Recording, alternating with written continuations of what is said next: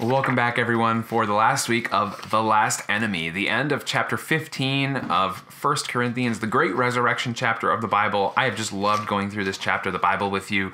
I hope that you read it with some new eyes again. In fact, I would encourage you, after this is done, to go back and read the whole chapter and think through the whole argument and all the things that we've talked about in this series because it gives amazing comfort to us as Christians to know that, first of all, what we believe is completely unique in the realm of religiosity in the world world, and also to know that it's true because it really already happened in Jesus Christ.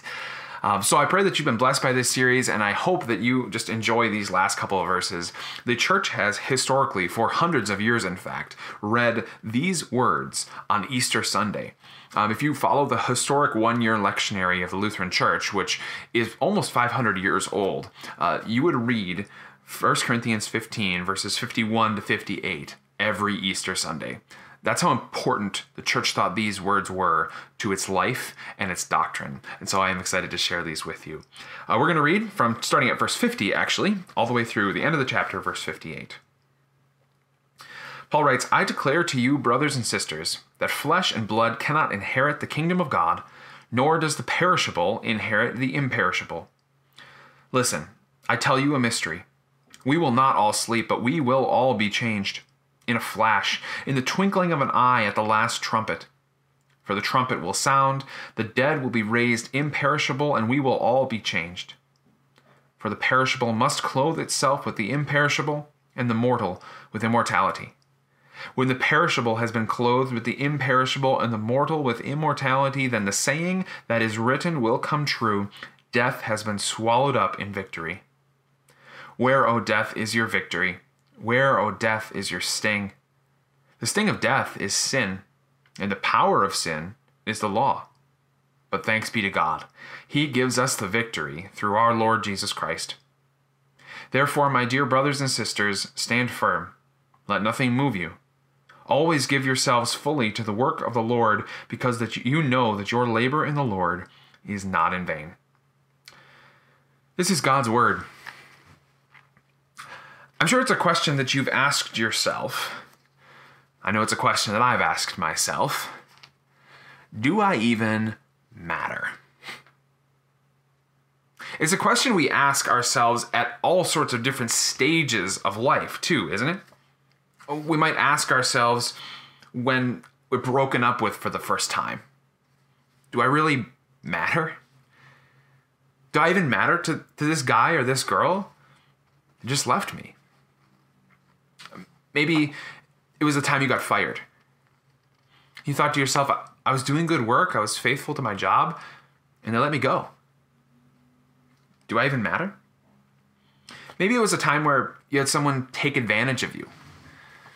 You trusted somebody, or you gave somebody something, and they threw it away, or, or they used it wrongly, or they betrayed you. And you thought to yourself, do I even matter? Maybe it's in a relationship with someone you love. You love them and you know they love you, but there's that one thing that you really hope they would change, but they aren't. And you wonder to yourself, am I nagging? Am I going too far? And then you wonder, do I even matter to them? Maybe you've asked this because you feel like no one is noticing you. Maybe it's that you can't get a date, or you can't get a job, or you can't get a raise, or you don't really seem to have as many friends or as many opportunities as other people. You start to wonder do I really even matter? Maybe you start looking at other people's lives and you, you think they have it pretty good. What am I doing wrong? Then you wonder in this big mass of almost 8 billion people on the earth, I'm not much of anybody. Do I even really matter? It's a question we all ask ourselves regularly. And I'm sure it was a question that the Apostle Paul was asking himself as he thought about his friends from Corinth. Uh, if you don't know, Corinth was a city in the Mediterranean world. It was on an isthmus between the Ionian Sea and the Aegean Sea, and it was much bigger at the time that Paul wrote to it than it is today. Now, the city of Corinth still exists today, but at that time it was a port and sh- uh, shipping and cosmopolitan multiculturalism because basically, if you wanted to get across from the Aegean Sea to the Ionian Sea or vice versa, you went through Corinth. It was a place where ships were coming from all sorts of different places and eventually repackaging up and going other places. And because of that, just about everything you could want in the world was in Corinth. But despite the fact that Corinth was well off, and the Bible makes it pretty obvious to us, they were very blessed, the church in Corinth had all sorts of problems. You know, as Paul writes chapter 15, and he ends it with those beautiful words, Your labor in the Lord is not in vain. I don't wonder if he was not thinking through the first 14 chapters of the book, where he laid out for that congregation all the ways that they were struggling, all the ways that they were sinning, all the ways that they were failing each other and failing God. I wonder if he wasn't thinking of the leaders of that church, of the pastors, and worried about them that they thought maybe their labor was in vain. They were wondering to themselves, do we even really matter? Do you remember all the things that, that Paul wrote in 1 Corinthians? It, permit me just to go through the book very quickly with you. In chapter 1 and 2, Paul writes that the church is divided because some people in the church think they're smarter than other people. In chapters 3 and 4, the church is divided because some people like their former pastor more than their current pastor, while others like their current pastor more than their former pastor. In chapter 5, Paul talks about a man who's having sex with his stepmother, and no one seems to be doing anything about it. In chapter 6, Paul writes that members of the congregation are suing one another, and some in the congregation were preaching that sexual immorality was not just okay, but it was actually something you should do. In chapter 7, Paul addresses a whole host of issues with marriage. In chapter 8, he addresses people who were holding on to practices from their former religions In chapter 9, he addresses that some people in the church thought that, that their church was primarily about making themselves comfortable, comfortable and making them happy and doing what they wanted rather than reaching out to those who don't know Jesus. Chapters 10 and 11, the congregation was divided about the doctrine of the Lord's Supper. Chapter 12, the congregation was divided because some people thought they were more valuable to the church than others and had more skills for ministry than others. Chapter 13, uh, Paul addresses that some people didn't trust the Word of God. And in chapter 14, the church was divided about what to do in their Sunday morning worship. Wow. I mean, just for a second, think like, what would you do if you were a leader or a pastor in that church? How would you feel? Would you be excited to get up and do ministry the next day? I'm guessing there were some days when those leaders in that Corinthian church asked the question Do I even matter? Does what I'm doing actually change anything? Does it move the needle on the success or growth of this congregation in any way? I'm also guessing that that question was something Ernest Shackleton's men asked. Do you know the name Ernest Shackleton? It's the early 20th century, 1914. Ernest Shackleton was an explorer who wanted to make a voyage to Antarctica. Uh, he put together a crew of men to go on this dangerous journey to explore Antarctica, but things did not go well. Uh, turns out their ship, the Endurance, got caught in some of the ice packs and actually was crushed and sunk all that those men had left on that Antarctic land were their lifeboats and their supplies. The problem, of course, was that no one was coming to save them, and there was no way to reach anyone with the news that their ship had been sunk. And so the men tried their best to travel across Antarctica to find a place where they could camp and then maybe eventually reach out for help. Well, Shackleton had a plan. He was going to get off the island and go find help.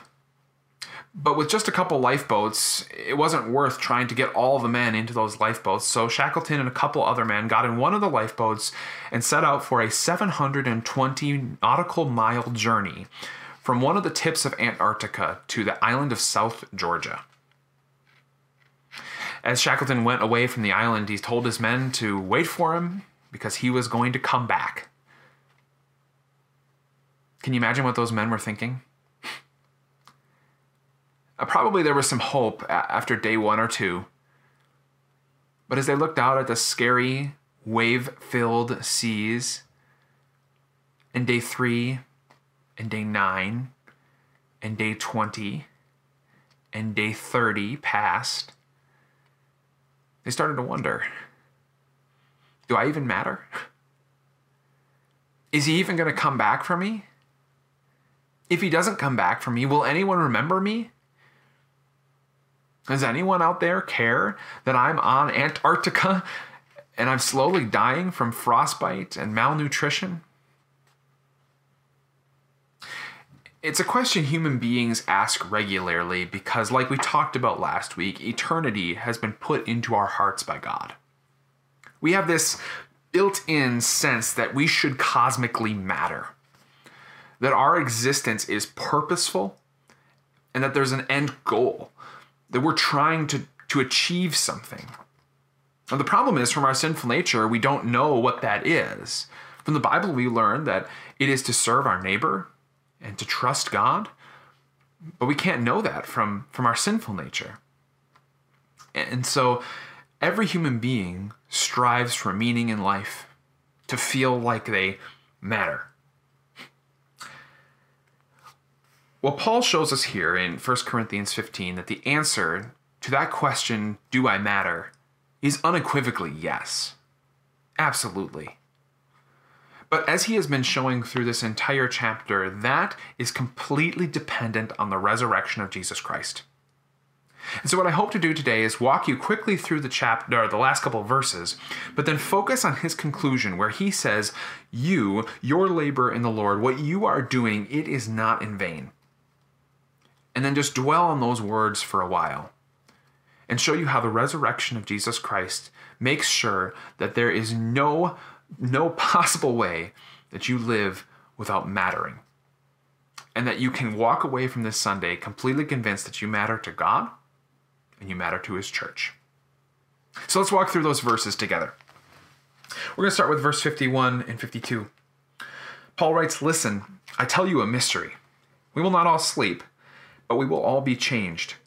In a flash, in the twinkling of an eye, at the last trumpet. For the trumpet will sound, the dead will be raised imperishable, and we will be changed. Just blink your eyes for a moment. That's how quick it's going to be. He says, in a twinkling of an eye, but it's not going to be painful. It's not going to be like a shot in the arm or, or ripping off the band aid. It's going to be quick and painless. He says it's going to be like sleep at the end of the world, when we, or excuse me, when we die, uh, Paul says that we are going to be like those who fall asleep and wake up at the end of the world. We've already talked in this series about how death is something that we do not fear. In fact, we feel about it the same way we feel about getting into our bed at night. But Paul does this not just to make us feel good about death, but to show us the radical attitude that Christian, Christians have about death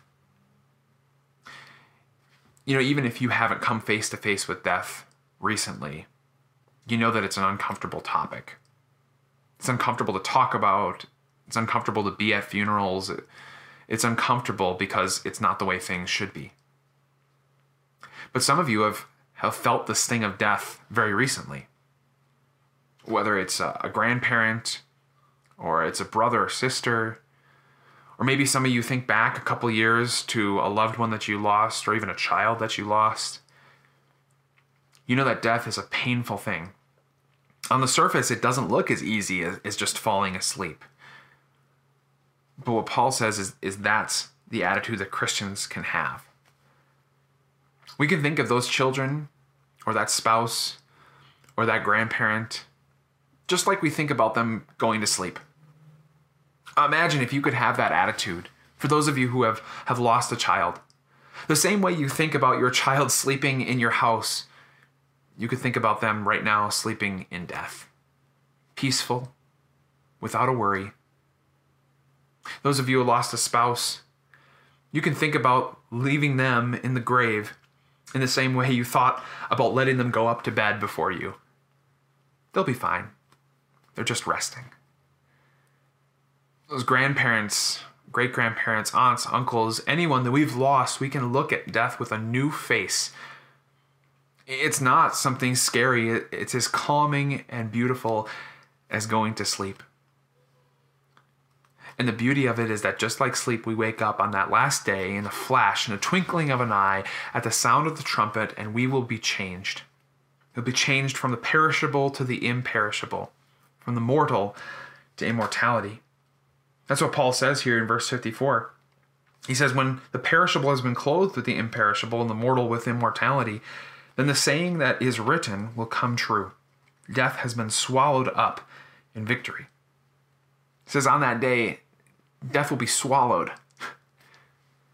And I think Paul chooses that word very carefully because when something is swallowed, it ceases to exist in a sense sure there are remnants that exist somewhere else, but the thing in the in its current form goes away.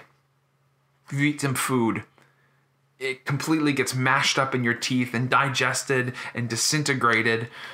That's what, what Paul wants you to think about when death is swallowed up in victory on that last day when all those people come back to life, death won't just be something we remember, it'll be something that is completely erased.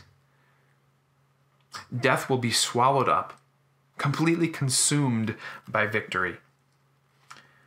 And because Paul understands that that's the power that, that Christ's resurrection gives us over death, he starts to mock death.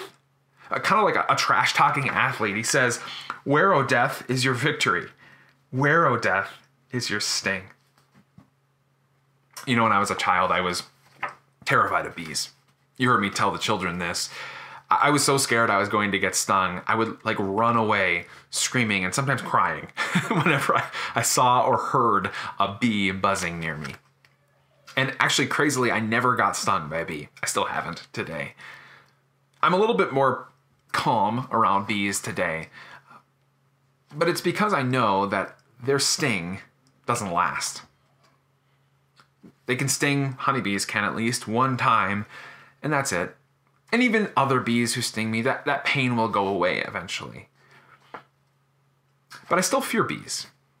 I don't go running and screaming, but I, I still am wary of them. Because even though the sting will go away, I, I don't want to get hurt. But what, what Paul is saying about death here is that death has no more sting. Death is like a bee that has had its stinger removed. Like a common housefly. Annoying, sure, but not painful. Not deadly. Not something to fear. Something to swat away and to keep going on with your day. Because Christ is risen. He is risen indeed. And on the last day, whether you die here or whether you are one of those who is alive at the coming of Jesus, when we will all be changed, death will be swallowed up in victory. Those who have died in Christ will come back to life and be with us forever with no fear of death ever again. Where, O death, is your victory? Where, O death, is your sting? Paul explains the sting of death is sin, and the power of sin is the law. But thanks be to God he gives us the victory through our Lord Jesus Christ. So Paul says two things there, and they both need a little bit of unpacking. He says the sting of death is sin. What does he mean by that? He says death is, is only painful if you have sin. Now, as Christians, we don't because of what Jesus has done on the cross and the empty grave. But if we didn't have that, then, then death would sting. Because death would be the reminder that we don't matter, that, that we've failed, that we were given this amazing gift of life and all we did was squander it by living selfishly. And now it's over, and we can't make up for it. That's the true sting of death. And if we don't have a Savior who came back to life and promised that because he rose, he guaranteed our justification, then that is our lot. But because we do not have sin, because we know that this life is not all that there is, then death has no more sting. then Paul says the power of sin is the law. In other words, he says what gets you to death is sin, and sin's power lies in the law. Now, the law, when Paul talks about it, are, are God's rules, God's blueprint for how life should work. And the power, he says, for sin comes from that law. Now, notice he chooses that word power for sin very carefully because he wants us to understand that sin is something we do willfully. Very often, we like to believe that sin is something we sort of accidentally do. We sort of happen into it. We didn't really mean it. But what, what Paul says here is no, the death that we deserved to be stung by was powered by our sin, which was in rebellion to the law. In other words, our sinful nature saw the law, the rules of God, and said no. You know this if you're a parent. There's a difference between when your children disobey one of your rules as an accident and when they disobey one of your rules on purpose. There's a very different interaction that comes between you and your child after each of those scenarios, isn't there? And as much as we'd love to believe that very often we are the ones who, oh, we're just accidentally disobeying God's law, no, no Paul says the power of sin, in other words, the, the force of sin, comes from seeing the law and actively disobeying it. And that's every one of us. I, struggle with this as a Christian in North America, where I've been taught from very early on to believe in myself to follow my dreams, to be everything that I want to be, that I'm a unique, shining star in the universe, all these sorts of things that I'm sure you've heard as well. It's hard for me to, to admit that I'm actually a bad person, that I am wicked by nature, that I am in rebellion against God, but that's what the Bible says. But Paul doesn't let you stay there very long, does he? He says the sting of death is sin. And you should get that because you know the law and you know you've disobeyed it on purpose. That's your sin. But thanks be to God. He gives us the victory through Jesus Christ our Lord. We were on the fast track, track to losing everything, to being meaningless and pointless in the universe. But, but He gave us the victory through Jesus Christ our Lord. And because of that, you can know, brothers and sisters, that you matter. Because you didn't earn it. In that case, it would depend on your perfect record, and you don't have that. You didn't deserve it. It would mean you'd have to have some merit in yourself. And maybe even though you have done some good things in this life, you have done more than enough evil to make up for it. No, because it is a gift fully given in Jesus, you can count on the fact that you matter. You matter to God. You know this when you receive a gift on your birthday or at Christmas or some other time. You know that that person who gives you the gift is saying to you, You matter enough to me that I'm going to give you this. Well, God gives you the victory. He gives you freedom from the sting of death.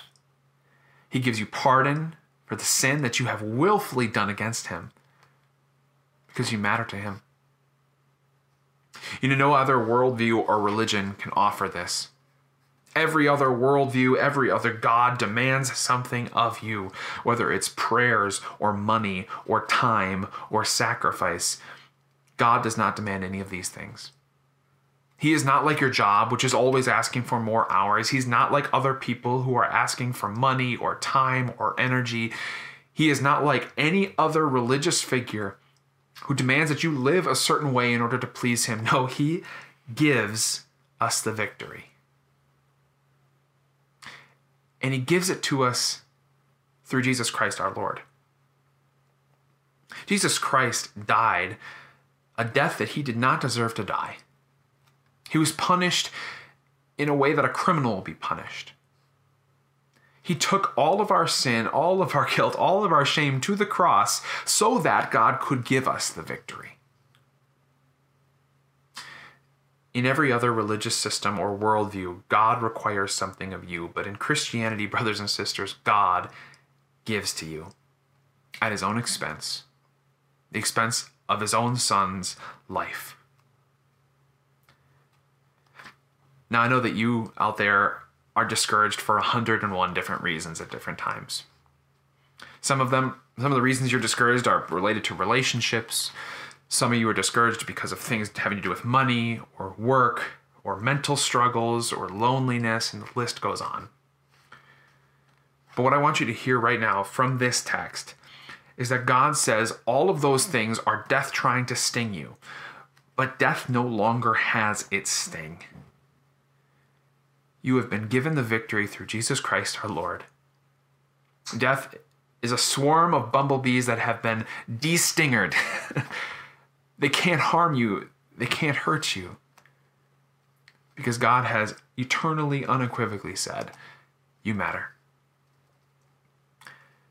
And that means that the little stuff you do day to day, it matters. It may feel like little stuff. It may feel like no one notices. It may even feel like no one cares. But what Jesus is saying through this text is that he cares and it matters. The hours you spent on the front lines fighting COVID 19, they matter. Because those people are people that Jesus died for. The diapers you change at home, they matter. Because that child is someone Jesus died for. The garbage that you take out, it matters. Because keeping your house clean for those who live in it is being a good manager of the life that God gave to those people and to you. Everything from the big things to the little things, they all matter. Because this life, it goes on. But perfect, changed in a flash in a twinkling of an eye, when the victory that Jesus has won for us is realized and we are all brought to be with him forever. So, Paul has an encouragement for us. And this is the last verse of the text, and I want to take some time and meditate on these words with you. Paul says, Therefore, my brother, my dear brothers and sisters, stand firm, let nothing move you. Always give yourself fully to the work of the Lord, because you know that your labor in the Lord is not in vain. So there's two things that Paul wants you to do in this text. He says, first of all, stand firm and let nothing move you. And on the other hand, he says, always give yourself fully to the work of the Lord. Now, on face value, those almost look like two different things. He says, stay still, and then he says, get moving. And I think if we start to understand the fullness of both of those commands from the Apostle Paul, we start to get a picture into his theology and the beauty of the Christian message of the resurrection. So let's break down each one of them. First of all, he says, Stand firm, let nothing move you. Now, to illustrate this, this is going to be a little bit crazy, but I'm not going to talk for a whole minute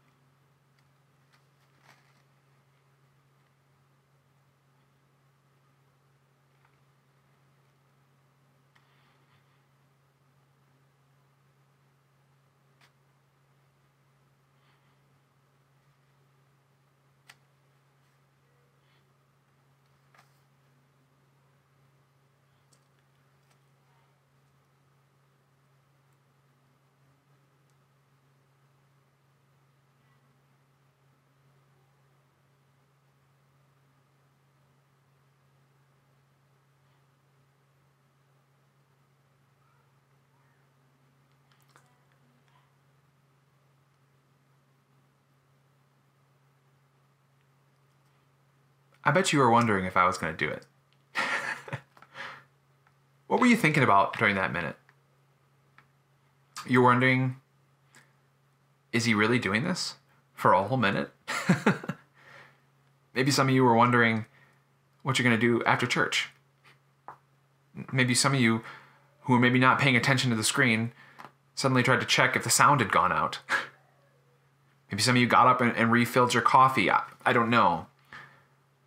But here's what I want you to see that it's really hard for us to stay in one place and do nothing. When the Bible talks about standing firm, when it talks about things like that beautiful passage from Psalm 46 to be still. I wonder if we don't try to change what the Bible says a little bit. We say we hear oh, be still. And we think, "Oh, what what he means by that is like be peaceful, like don't get too anxious about stuff." Maybe. But what if he literally meant sometimes we just need to be still? You see a text like this stand firm, let nothing move you. And we think what he means is just be strong in the things that you already believe. Yeah, that's true. But what if he meant just stop moving for a little while? One of the hardest things about the Christian faith is the lack of work necessary to earn God's favor. It's something that every Christian struggles with at one point or another. I have struggled with it in my life, and I still struggle with it regularly. To actually believe what the gospel teaches that everything that I need in Christ is already done for me, there is nothing left to do, it is finished. That's hard. I'm like you, I want to think of the next thing to do. What's the next thing? What's the next program? What's the next idea? What's the next sermon? What's the next Bible study? What's the next call? What's the next thing? And you know, we start to build up our own reputation, our, our own self worth on those things. When God says, stand firm, let nothing move you. The same message that was true 1975 years ago when Paul wrote these words is still true right now. It's still as much the reality. There's nothing to change, there's nothing to add, just stand firm. I wonder if we all need a lesson in standing firm, in letting nothing move us, in not being attracted by the latest wisp of the culture, the latest idea, the latest report, the latest thing that someone's talking about. If we just need to stay still and rest in the fact that God has already done all of it for us. I want you to think about it like this. Let's say you knew Jesus was going to come back in 10 minutes. That that moment that Paul was talking about in 10 minutes it was going to happen. How would you spend the next 10 minutes? Knowing that the new heavens and the new earth, which are going to contain things far better than what is around you right now, is coming in 10 minutes. Would you try to enjoy this world a little more? Or would you just sit still and wait for it to come? I hope that I would be one of those who would just sit still. And so I pray that in all of our hearts we have worked the realization that Jesus is going to come back. And it could be any minute, or any year, or any century. But if we really believe it, then, then we just rest in the fact that all the work that needs to be done is done. There's nothing left for us to do. We can simply live our lives in the freedom of everything being done. You know that feeling you get when you may be cleaning a part of your house or you have a project in the garage and it gets done. And you can look over it and it looks beautiful, exactly the way that you wanted it. That's the Christian faith. You, right now, whether you've been a Christian for five minutes or five decades, you are a finished product in God's eyes. Everything has been done for you. So stand firm, let nothing move you. And then get moving. Paul says here that we ought to give ourselves fully to the work of the Lord. In other words, do the work of the Lord not because you have to, not because you should, but because you have the chance to give yourself fully to it. And you think about your job right now. Your job is not something you give yourself fully to. For a couple hours a day, you maybe give yourself fully to it, but you do other things during your life. You watch Netflix, you eat meals, you talk to your friends or your family. You do all sorts of things in your life. You never give yourself fully to your work, but but Paul says, because you know that everything is done for you already, you can give yourself fully to the work of the Lord. You can make every moment from your job to your home life completely filled with Christ. First, filled with the fact that Christ has said, You matter so much that I'm going to die for you, come back to life, and guarantee that you're going to live forever. And so, your very existence in your physical body right now is so important to me that I'm going to keep it going even into eternity. You can live with that comfort first and foremost, but then you can live knowing that that message is going to convert people's hearts so that they believe in this message and also live forever with you. And whether you're at work or at home, you can let those words be on your lips, those actions be coming out of your hands. You can live, give yourself actually fully to the work of the Lord. Not because you have to, but because you get to. You remember those guys who were sitting on the edge of Antarctica waiting for Ernest Shackleton to come back? What do you think they thought about or did while they were waiting? I think the story about Ernest Shackleton is so interesting to me because in many ways it parallels what what we feel like as we wait for Jesus to come back for that last trumpet call. You know, I looked up uh, some of the diaries of some of those men who were on Antarctica with Ernest Shackleton, and uh, here are some of the quotes of what they wrote about those days in Antarctica while they were waiting for Ernest to come back. One man wrote, Life here without a hut and equipment is almost beyond endurance. Another man said, Such an inhospitable coast I have never beheld before. Uh, another man said, I think I spent this morning, er, this morning the most unhappy hour of my life. another man said, All attempts seem so hopeless. So passes another rotten day.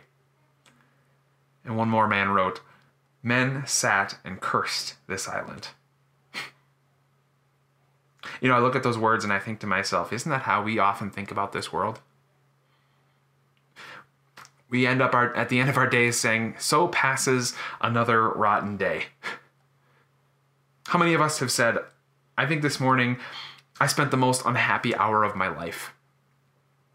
How many of us have thought, This life just seems inhospitable to me?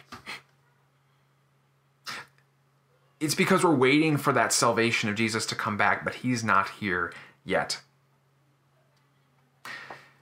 But you know what got those men through that time in Antarctica? It was one of the other men who was on the on the crew. His name was Frank Wild, and he sort of assumed the position of leader of the group while Ernest Shackleton was away trying to get to South Georgia. Uh, Wild wrote this in his diary. He wrote, Some of the party have become despondent and were in a what's the use sort of mood and had to be driven to work, none too gently either. See, what Wild did is he would actually create a routine for these men while they were living on the island to keep them sort of engaged with life. So he'd get them up at 9:30 every morning to do chores and to go hunting. He would greet them with these same words every day. He'd say, "Get your things ready, boys. The boss may come today." at the end of the day, uh, they would end by writing stories and telling those stories to each other, and they would sing songs together. So, why do I tell you all this? Because, in many ways, I think Frank Wild was doing exactly what we should do for each other while we wait for Jesus. Everything's been done for us already. In the same way that those men had no control over when or if Ernest Shackleton would come back, we have no control over when Jesus will come back. Now, the beauty of our situation over theirs is that we know Jesus is going to come back because he promised, and he can. While those men had to wait in the ambiguity of whether Ernest Shackleton would come back. But Frank Wild kept those people busy so that they wouldn't lose hope in those moments. In the same way, we as Christians ought to keep each other busy. To keep ourselves in, in solid spiritual routines where we take the time regularly to be in God's Word, to be in prayer, to be around other people, to give ourselves fully to the work of the Lord, to sing songs with each other, tell stories to one another about the great things that Jesus has done in our life. Because nothing we do is going to change our eternity. That's dependent on Jesus. But right now, There are people who need encouragement. There are people who need us present with them. We have the chance to all be Frank Wilds. We have the one we have the chance to be the ones who step into each other's life to help. And so I'm asking you, how are you being Frank Wild? For some of you, it, it might be in a scriptural way. You're the type of person who is intellectual about the Bible. You have scripture verses memorized, and you're able to share those scriptures with people who need to hear them. Maybe you can send some of our fellow Cross of Life people a text this week, or an email, or give them a call and let them know about God's promises about them. Maybe you can take the time uh, to study the scriptures with another person, or to organize a Bible study via Zoom or Google Hangouts. Maybe some of you aren't like that. Maybe some of you are interactive people. You need that social connection. There are people in our congregation and in the world right now who need that also. Maybe you can be the one who calls them just to chat or sends an email just trying to get to know somebody. Maybe you're one who can provide something, a service, or maybe a, a little gift to some of our members who don't have someone else living in the house with them those sorts of social interactions can keep Christians going as we wait for Jesus to come back. Maybe some of you are prayers. You love to be in prayer with God. You're in a good habit. You have time in your day. Keep doing that. Maybe bring somebody else along. Say, I'm going to call you every day at 9:30 and we're going to pray together. Maybe some of you are gifted financially you're in a financially stable situation or you have resources that could be used to help other people during this pandemic time. Maybe it's time to use those resources. We have a form that I sent out and I will send out again that allows us to all think about how can we serve one another during this pandemic. Those men needed Frank Wild. They knew their hope was in Ernest Shackleton, but they needed that man to keep them going while they waited.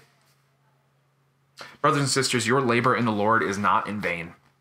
Whether it's something big or it's something little, whether it's something personal or something corporate, those things matter. Your labor in the Lord that you give yourself fully to every day, it matters. It's not in vain. Months later, Ernest Shackleton actually did make it back to Antarctica his journey was absolutely crazy. I encourage you to look up his story, but for the sake of time, he got back and he got the men and he landed back in Chile. And when he landed, he wrote this to his wife. Shackleton wrote, I've done it. Not a life lost, and we've been through hell. Soon I will be home, and then I will rest. Does that sound familiar? It sounds kind of like what we read from Jesus last week from John chapter 6. Do you remember the words? Jesus wrote, I have come down from heaven not to do my will, but to do the will of him who sent me. And this is the will of him who sent me, that I shall lose none of all those he has given me, but raise them up on the last day. See, Jesus was, was doing what Ernest Shackleton was doing it in 1914 on the cross and at the empty tomb, and someday he will complete the work and he will come back. Instead of saying, I've done it, not a life lost, and we've been through hell, Jesus said, It is finished. Not one of those the Father has given me is lost, and I've been through hell. Instead of saying, Soon I will be home and then I will rest, Jesus says, Soon I will bring them home, and then we will rest. Brothers and sisters, Jesus is coming your captain is coming back. And whether it is a short time or a long time, it will come in the flash and a twinkling of the eye. The trumpet will sound and we will be changed. So stand firm. Let nothing move you. And until Jesus comes, always give yourself fully to the work of the Lord, because you know your labor in the Lord is not in vain. Amen.